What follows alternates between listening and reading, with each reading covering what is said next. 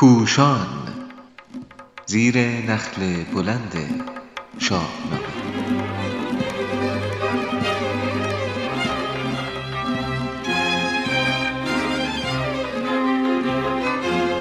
نوشته ای از پوشان. چاپ شده در روزنامه ستاره صبح. در تاریخ 15 تیر ماه 1398 به قلم علیرضا قره‌باغی گوینده پونه ولیزاده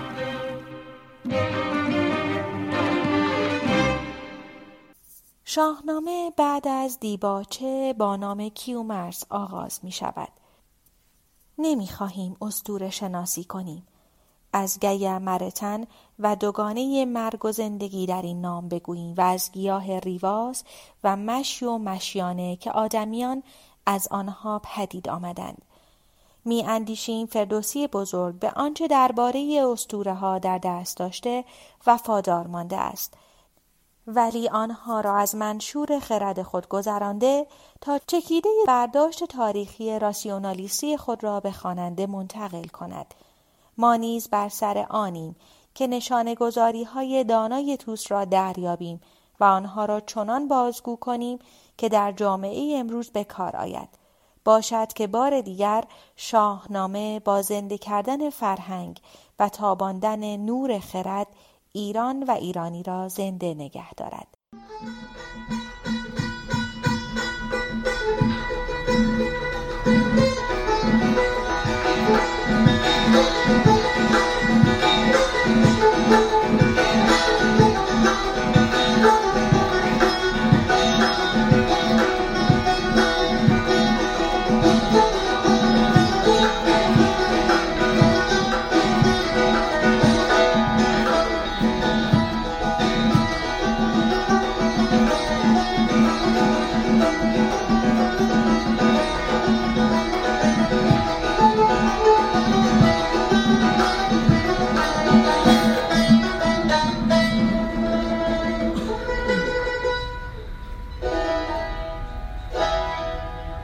در بخش استورهی یعنی نخستین بخش شاهنامه که از کیومرز آغاز می شود و در منوچهر کم کم به بخش پهلوانی پیوند می خورد هر یک از نامها چون کیومرز و هوشنگ و جمشید ممکن است بیانگر یک دوره دراز همچون پارین سنگی، میان سنگی، اصر آهن و مانند آن باشد.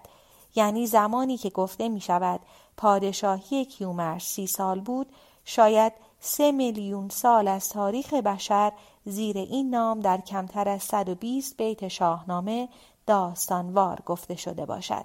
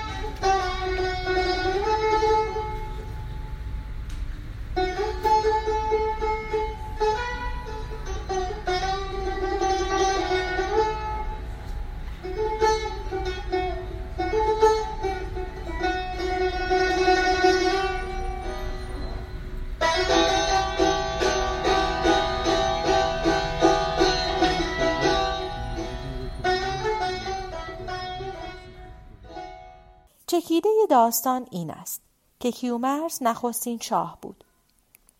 دیوها می‌خواستند او را سرنگون کنند. فرزندش سیامک از نیرنگ و دسیسه دیوها با خبر می شود. با آنها در می افتد و کشته می شود. کیومرس به دست هوشنگ نوه خود انتقام سیامک را می گیرد و آنگاه که دیوها شکست می خورند کیومرس در می گذرد و هوشنگ به پادشاهی می نشیند. قالب این داستان شباهت زیادی به کین ایرج و کین سیاوش دارد که موضوع جستاری جداگان است. در اینجا تنها می‌خواهیم نشانه هایی را در شاهنامه بیابیم که از نخستین انسان و دوران آغازین شکلگیری و رشد بشر صحبت می کند. کیومرز شد بر جهان کت خدای نخستین به کوه اندرون ساخت جای پس صحبت از دوران قارنشینی انسان است. به ویژه که در مصراهایی گرشاه به جای نام کیومرس به کار می رود. همی تخت و دیهیم گرشاه جست یا ز درگاه گرشاه برخاست گرد. بلعمی می‌گوید گرد در اینجا به معنی کوه است. دکتر کزازی می انگارد گران که در پهلوی گران بوده است و سنگینی را میرساند به کوه اشاره دارد. دومین نشانه نداشتن لباس جنگ و حتی خود لباس است. سیامک بیامد برهنه تناب و یا بپوشید تن را به چرم پلنگ که جوشن نبود خود نه آین جنگ سومین کلیدی که فردوسی دانا برای رمزگشایی از این دوره تاریخی به دست می‌دهد آن است که به جز سه نام یاد شده دیگر نام و نشانی از آدمیان نیست. یک سر نبرد دیوان هستند و سر دیگر جانوران. سپاهیان کیومرس را فردوسی چنین معرفی می کند سپاهی دد و دام و مرغ و پری. طرف روبروی دیوها را چنین نام می‌برد.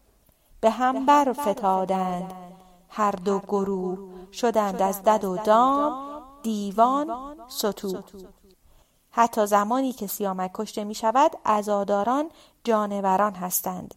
دد و مرغ و نخچیر گشت گروه برفتند. ویله کنان سوی کوه.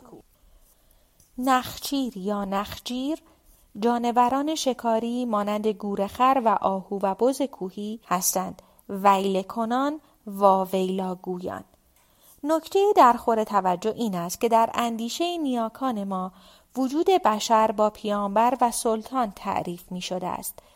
با برداشت سطحی از این اندیشه می توان به عنصر سلطنت طلبی در فرهنگ ایران کهن رسید و نیز می توان رد پای ادغام دین و سیاست را در شاهنامه باز جست. اما به راستی فردوسی خردمند این تعبیرهایی را در نظر داشته است. کیومرس نخستین کسی بود که دیهیم شاهی به سر برنهاد و تاج بزرگی جست و آیین تخت و کلاه آورد. از سوی دیگر دارای فره بود. به رسم نماز در برابر او دوتا می شدند تعظیم می کردند و از او کیش و آین برمی گرفتند. اما دیدیم که کیومرز نخستین انسان بود و به جز خانواده خودش کسی نبود که او شاه و پیانبرش باشد. پس او بر چه کسانی حکومت می کرده و چه کسانی را هدایت می کرده است؟ پاسخ شگفت این است جانوران گویی فردوسی بزرگ با وفاداری به اسطوره ها می‌خواهد اشاره کند که انسان نخستین هنوز چندان از جانوران فاصله نداشت و نیز بگوید جهان همواره به اخلاق و قانون نیاز دارد.